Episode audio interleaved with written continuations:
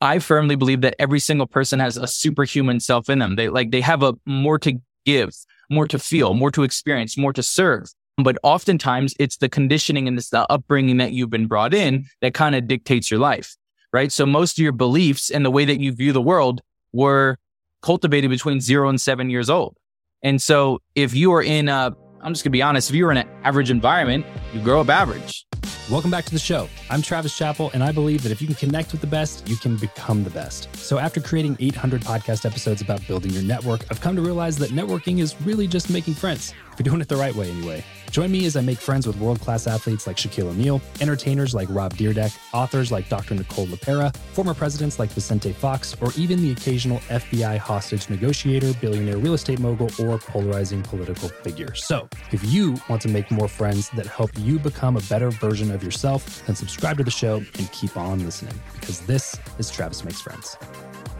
What's going on, everybody? Welcome back. Today, I am joined by somebody that I think is really going to provide a unique perspective on life and make you a little bit more grateful for the things that you're going through. Nick Santonastasso, what's up, my man? Thanks for joining me on the show. My man, grateful to be here. You crushed my last name. I appreciate it. Hey, I appreciate. Hey, dude, I'm a podcaster, so I gotta, I gotta do something right. Got to be a proper host.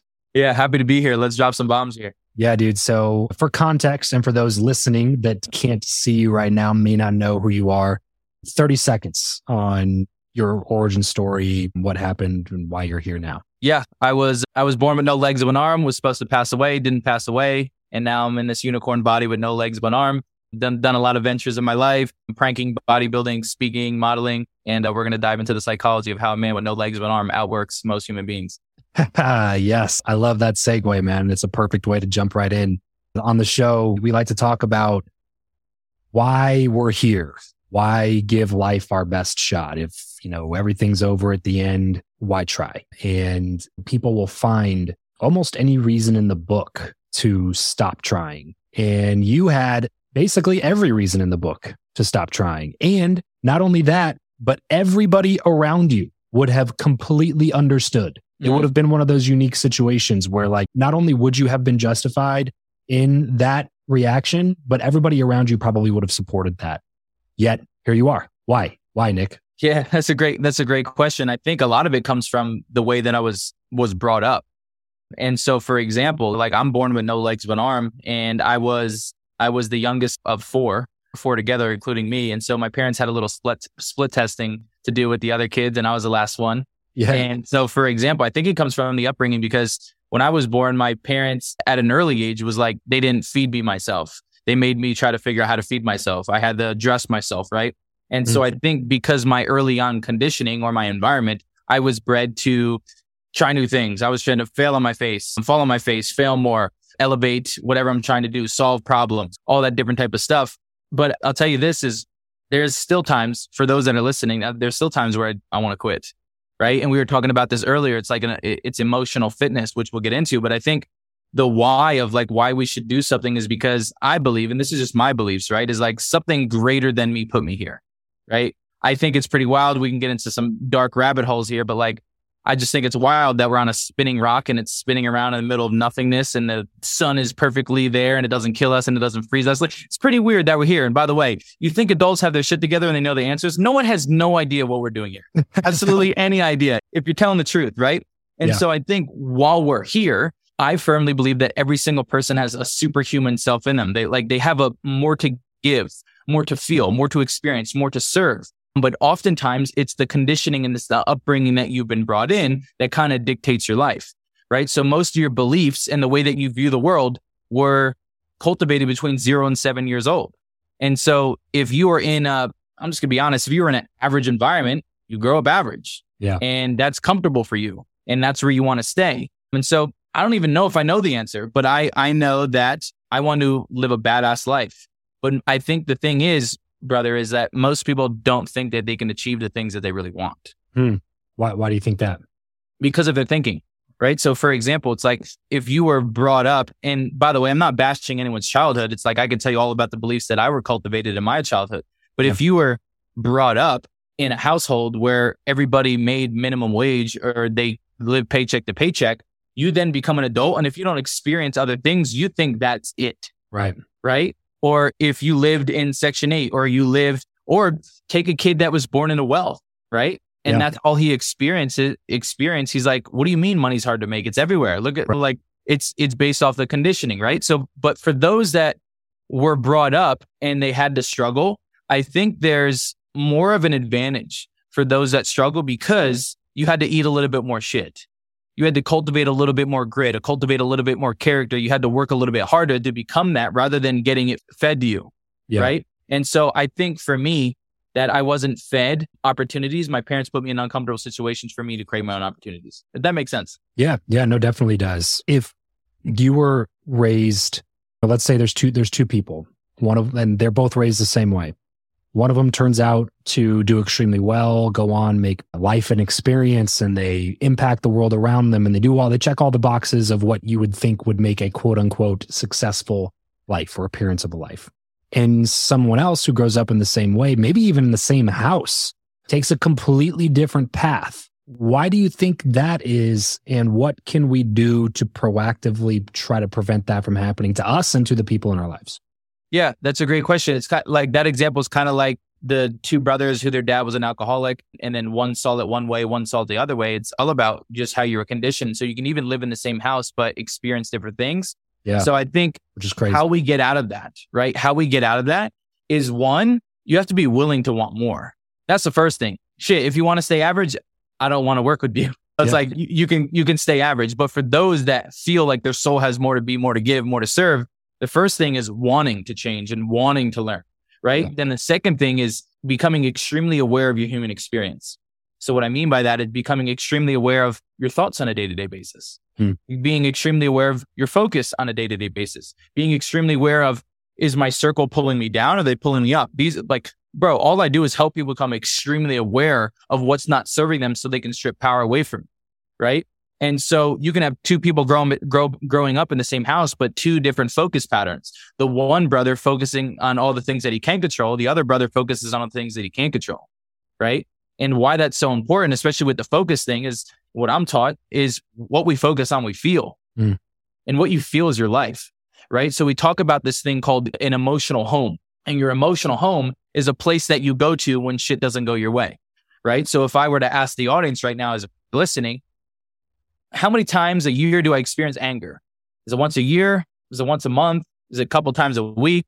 A lot of times right? And I can ask a series of questions and I can identify the emotion that you are addicted to, whether it's stress, anxiety, whatever it may be. And so if what we focus on, we feel and what we feel is our life, then really success is like feeling amazing emotions because we all know millionaires and billionaires who have all the money, but they're still miserable and pissed off and angry. That's their quality of life. Sure. And then you go to a third world country and you see a kid kicking a can and he's way happier than you. Who's really rich? Right. Right. The kid who experiences the emotions. And so going into superhuman or su- success, success isn't always the money. Success is like, I'm, I'm grateful. I'm fulfilled. I feel like I'm progressing. I'm joyful, right? Because like I said, you can have all the money, but still have a shitty, miserable life. Yeah. It's a mindset. It's all the battles won and lost every day in your mind. Yeah. Yeah. Yeah. The software. Uh, yeah, sure. Yeah, right. Exactly. Exactly. And there are things that you can do. There are inputs that you can have to the software that make the outputs a little bit easier to attain, right? What what are some yeah. of those inputs? Yeah, I would say the first one is remember I said I don't know if this was on live or now, but the, the quality of our life comes down to the questions we ask, right? Mm-hmm. And most people are asking shitty questions, right? So for example, one of the golden questions that I ask probably like daily is what did I learn from this? Mm. Right? Because you can have one brother or one sister, they can fail, right? Because by the way, we're all going to fail. It's inevitable. Failure is feedback. But you can have one person growing up and they fail and they always ask, what's wrong with me? Mm. But you can have the other sibling every time they fail. What did I learn? Yeah. What did I gain? Who did I become? Who's going to have a different mindset? Right. So it's also the questions. The other thing that usually gets people stuck is their circle because to shoot it straight, sometimes it's your closest family and friends that won't align with your vision. Mm. And you can't accept that. Just because someone loves you doesn't mean they give you good advice. Yeah. And sometimes your mom's best intent isn't your best intent. Right. And that's hard for people to swallow. And so I'm not saying cut these people off. Don't say, Hey, mom, this guy with no legs, on arm, or watch this interview. He told me to cut you off. See ya. Don't say that. but what I am saying is you can give them a little bit less time and energy. Or sure. you don't talk about specific things with them. You don't talk about business. You don't talk about visions. You don't talk about money. There's a time and a place and a, per, a specific person to talk about that shit with. Sometimes it's not your family and friends. Does that make sense? Totally, man. Yeah. What I tell people all the time is like, look, if you have people in your life that are are pulling you down, but they're people that you don't want to get rid of and that you shouldn't get rid of, right? Like you have maybe a childhood friend or you it's it's your parent, it's a sibling. As people like don't cut them out of your life. The thing that you need to do is make sure that on purpose you're spending time with other people who are constantly lifting you up. Like you have to aggressively go after the opposite of what they give you. And what's going to happen naturally over time is that you're going to have a little bit less time to spend with some of those people because you're spending so much time on purpose with these other people. It's like, oh yeah, let's go out to the bar on Friday night. It's like, ah, well, sorry, man, I, I'm going to actually this event that's in town this personal development event with another friend of mine. We already we booked tickets like three months ago. You know what I mean? Like go do stuff, get around, be around those positive people on purpose because the more plans that you make with all the positive people in your life, the less time that you'll have to spend with other people and they will kind of like realize that something's happening. They will they will take the pressure off and then, by the way, these are the same people that two years later are going to be like, I knew that you were going to do something with your life, man. you know what I mean? Like they're going to, and by the way, they want you to be successful. If we're talking about the same people here, these are people that love you, that adore you, that want you to have a good, rich, successful life. It's just that in their head, they're trying to help you avoid the struggle that's necessary to get to that point. Mm. And a lot of times they can't be there during the struggle periods or else they'll help you too much. And then it's like the butterfly coming out of the cocoon. And if you just open up the cocoon for them, they won't be able to fly because the struggle of getting out of the cocoon is what strengthens their ability to fly. And it's the same thing when people around you that love you see you go through the struggle. It's, it's hard.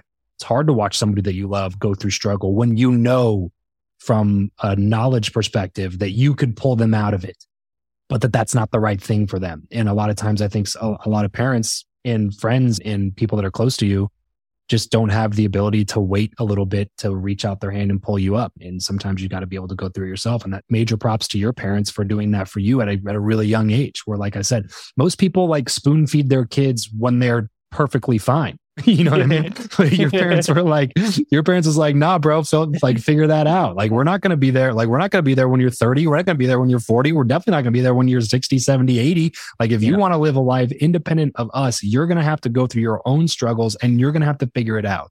And that is the ultimate form of love and sacrifice anyway, right? Dude, yeah, yeah, spot on. Not to plug it, my mom wrote a book about how she raised me, but the title is what's most powerful is how we raise an adaptive child in a handicapped world mm. because you can be raised with all your body parts, but still be handicapped and crippled and limited by your upbringing.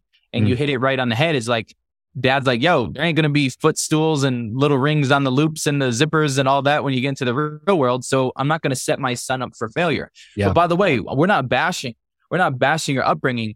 You have to understand that your parents did the best they could with what they knew exactly. and their software right? They didn't pop you out and say, "Oh, I can't wait to put a bunch of limiting beliefs in this little fucking." I'm going to screw this little kid up. Yeah, it's going to be great. Yeah. Right. They didn't do that intentionally. So understanding, right.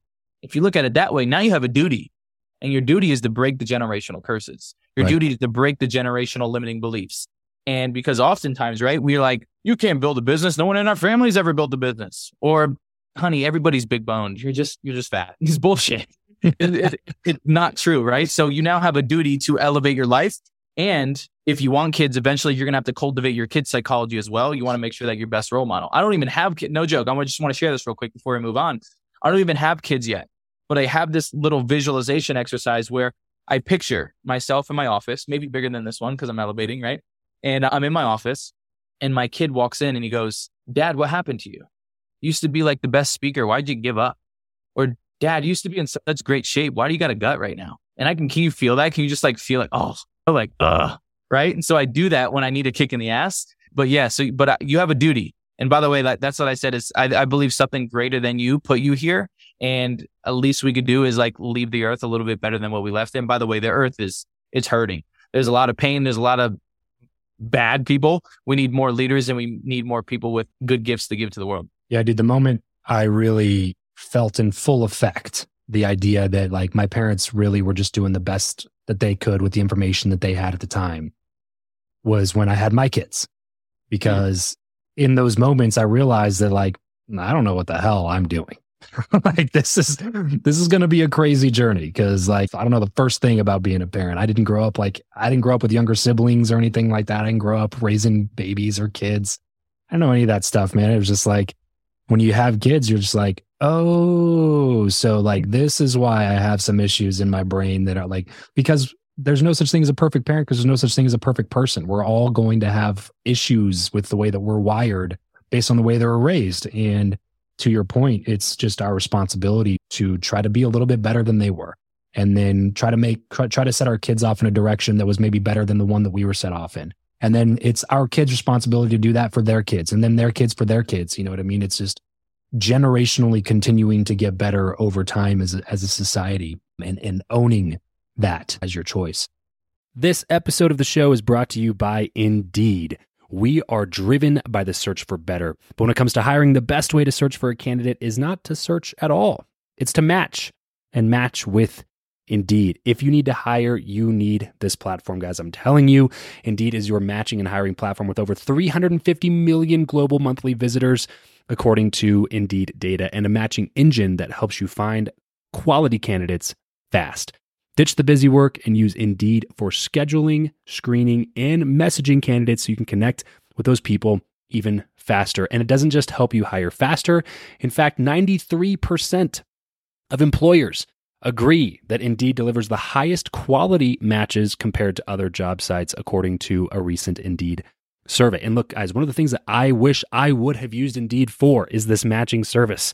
You can search and search and search and search and search all day long, but to actually be presented with quality candidates like like like hiring a a recruiter for you that's presenting people that has actually done the work to vet them and uh, bring quality people in front of you that work by itself is uh, the fact that it's done by a software instead of like a team of high quality recruiters is is pretty insane. So they leverage over 140 million qualifications and preferences every single day, which is why Indeed's matching engine is the best one that you can use. It's constantly learning from your own preferences. So the more you use it, the better it gets at doing the job for you. Join more than 3.5 million businesses worldwide that use Indeed to hire talent fast. And listeners of this show will get a $75 sponsored job credit to get your jobs more visibility over at indeed.com slash Travis. Just go to indeed.com slash Travis right now and support this show by saying you heard about Indeed here on the podcast. Indeed.com slash Travis. Terms and conditions apply. If you need to hire, you need Indeed. Can you talk a little bit, Nick, about responsibility? Because this is one of this is one of our core values in my company. It's one of our core values in our family almost at the very top of the list every time is take radical responsibility because I think everything in life is your responsibility. Doesn't mean that it's your fault, but it does mean that it's your responsibility. And I'm sure you have something on this because obviously you didn't choose to be born with no legs and one arm. You know what I mm-hmm. mean? And and there was nothing that you did to deserve that. It's not like you were 21 and drinking and went and got in a car accident and now you only have one. You know what I mean? Like there was nothing that you did to deserve that. Yet here you are. So what now? Yeah, responsibility. This is very interesting because we all know the law of cause and effect. Well, we think we know the law of cause and effect, right? So the law of cause and effect says because of this, I'm this way, right? But a lot of people use the the law of cause and effect in the wrong way to play victim. So mm. for example, it's like I'm not successful because my parents did this to me right? I'm successful because I got a divorce. I'm not, I'm overweight because my mom fed me this. And what we're doing is we're blaming that cause for where we are, right? Rather than taking what you said, responsibility. And so that's how we stay in this victim mentality. Now, why the victim mentality is so powerful right now is because what happens when you play victim? You get praise. Mm. You get likes, you get comments, you get sympathy, you get significance, you get eyeballs. But I'll tell you attention. this victim, yeah, attention. Victim victims don't win long term. Mm. They only get short term right? So what you're talking about, which I love your core values is if you can go from cause and effect to causing an effect, mm. that's shifting from victim to victor. That's from victim to superhuman, realizing that the only reason why I'm here is because my actions that I took. And that's taking full responsibility, extreme ownership, whatever term you want to call it. Right. And yeah. so understand shit, even leaders, even when it's not their fault, it's their fault. Right. They own that shit. Right. And yep. there's a certain power that you get to take back when you step into responsibility because you know that because of this, I'm this way. That's and, it. and and by the way, I made a post and I got a bunch of hate on it. And I don't know if it's because I posted Trump or because the caption was aggressive. what I was saying was I said if you live in America and you are blaming the current sitting president for the reason why you're not successful, you're fooling yourself. And so taking responsibility is taking your power back. And so that's my definition. I don't know if that helped. Yeah, definitely. And, and it goes for any sitting president. Yeah. Like, I don't care who it is. Yeah. It doesn't matter. It doesn't matter. It, it like the bottom line is you're responsible. And what you said at the end there was really for me when it clicked. Like what? Because I heard people say like take responsibility, take responsibility. But it was, I don't know, maybe three, four years ago now, where it really clicked with me, where it was what you said. You're taking power back. Yeah. And that to me was the crux of the whole argument was just like, if you don't take responsibility for things and you don't take responsibility for the position that you're currently in in life, how the hell are you supposed to get to where you want to go? If nothing is within your control, if nothing is your fault, how do you improve? You know what I mean? And so you get these people that want to, when things go bad, they want to play the victim. And then when things go well, their ego kicks in and they want to be the, the man. They want to be like, oh, I caused that shit to happen. It's like, look, man, you don't get both. Like either everything is your fault, everything is your responsibility, uh, excuse me, your responsibility, or nothing is. Like you don't get to be like, oh, when things are going well, it's because I did something really awesome. And then when things are going poorly, it's like, well, it's because they did something really bad. Like you either are responsible for everything or you're responsible for nothing. And I would way rather choose a life where I'm responsible for everything because at least I have a say in what happens at that point. Life is no longer happening to me. It's happening because of me, because I chose to do something. And even if that something ends up in something bad, that's something that I have to live with. But that's something I would way rather live with than just sitting there and being like, hope life turns out well. Hope that investment goes well for me. You know what I mean? Like, uh, like what, what kind of a life is that? That sounds awful. You know what I mean? Yeah. Where do you and, go from there? And then taking accountability too. It's like, that means I'm accountable for the way I feel. Mm. Like it's up to me to feel a certain way. It's up to me to focus on the specific things. It's up to, for me to think a certain way. Right. So now there's no, there's no blaming. Right. And you take the crutch and it, and it's just all you. And so, and I know like since you brought up Ed too, it's like we can, people talk about intent, but they don't really go deep on it. Like you can be intentional about the thoughts that you want to think. You mm. can be intentional about the emotions you want to feel on a day to day basis. That's why people look at me and they go, how are you so happy? It's because I train myself. I train, and I'm not saying that I don't have moments, but the thing is, most humans have shitty days. I have shitty minutes.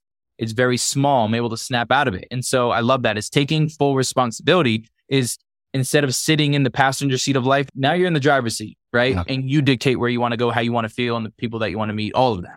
How do you control, like you personally, not generally, how yeah. do you control some of your thoughts and emotions and things like that? Like when you, when obviously everybody feels bad, everybody has bad days, everybody has bad moments. How do you consciously pull yourself out of those? Maybe it's subconscious at this point, but but what did you do to start moving that direction?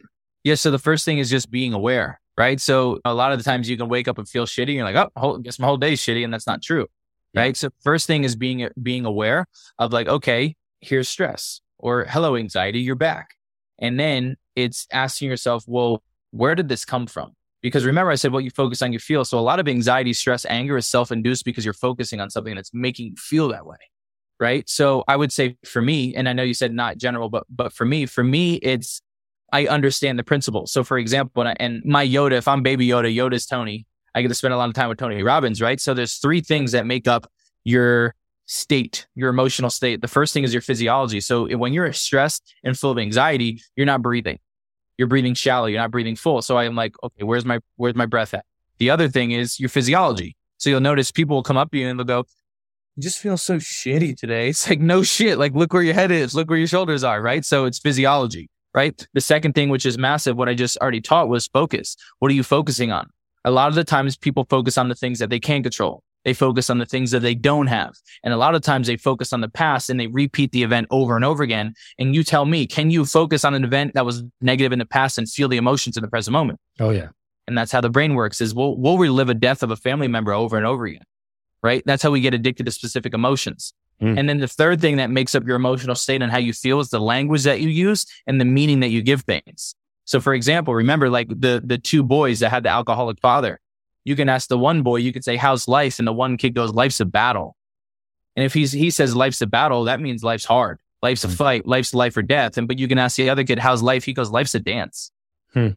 You Yeah. see, you just feel differently based on the meaning that you gave life. Right. For example, for me, I thought being born with no legs or arm was the biggest curse for the majority of my life until I asked myself what's right about it. And when mm. I asked myself what's right about it, I realized, well, okay, if a girl doesn't want to date me because of, of how I look, that's clearly an indicator that, that I don't even want that girl anyway. It's not Sure. the type of human being that I want to be around with. So now I'm not a curse. My no legs, on arm is the greatest blessing, the greatest gift, the greatest form of influence, right?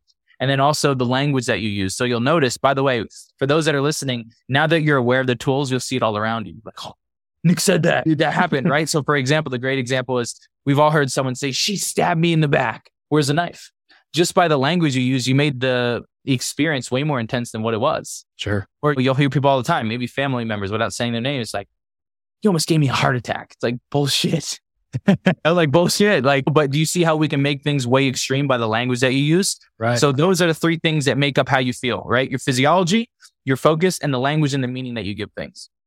Yeah, and then you know you start telling yourself that life's a battle, you're or life's a war, then you're going to start subconsciously looking for the battles. you know? Yes. Yeah, like you start Yes. training yourself to look for all the things that are bad about it instead of training yourself to look for all the things that are that are good about it. That confirmation bias kicks in, and you want to look for all the things that are going to confirm why you're a victim and why you're not where you want to be, and why everybody else is really against you, and all of those things. Per, that, bro, spot on. It's, and it's a great example when you hear someone say, "Well, I always have shitty bosses." Yeah. It's because they'll go into a new job and they'll find the shit in the boss to confirm their beliefs, right? Yeah. So that's the thing is your brain is always going to try to prove your beliefs right. So you better make sure you have some good beliefs. Yeah. Yeah. No, that's well said, man. Well said. Nick, thanks so much for doing this, man. I, I appreciate it. You know, I've always loved doing these types of interviews because it always enriches me by the time we're done with them and it gives me some energy to go tackle the rest of my day. So before we take off, is there anything else that you want the audience to know? Yeah, I would just end off with knowledge. Knowledge is okay, but the real power comes from im- implementation. And the truth is that most people have all the knowledge, but they'll never act on it. Yeah. So if you've got something from this podcast, and I know you've gotten some ton of stuff from Travis's podcast, is don't do yourself and uh, ourselves a disservice by just listening and not taking action. Remember, Nick it is one finger and just take action at least on one thing that we said, because we know you have more to be, more to give, and more to serve, and you deserve a greater standard of life. So we want to help you get there quicker and faster. Don't be the person hesitating, man. Just take action. Be the action taker. It's always crazy to me, man. People get so scared of taking action. It's like, well, what if I lose money? What if I do this? What if I do this?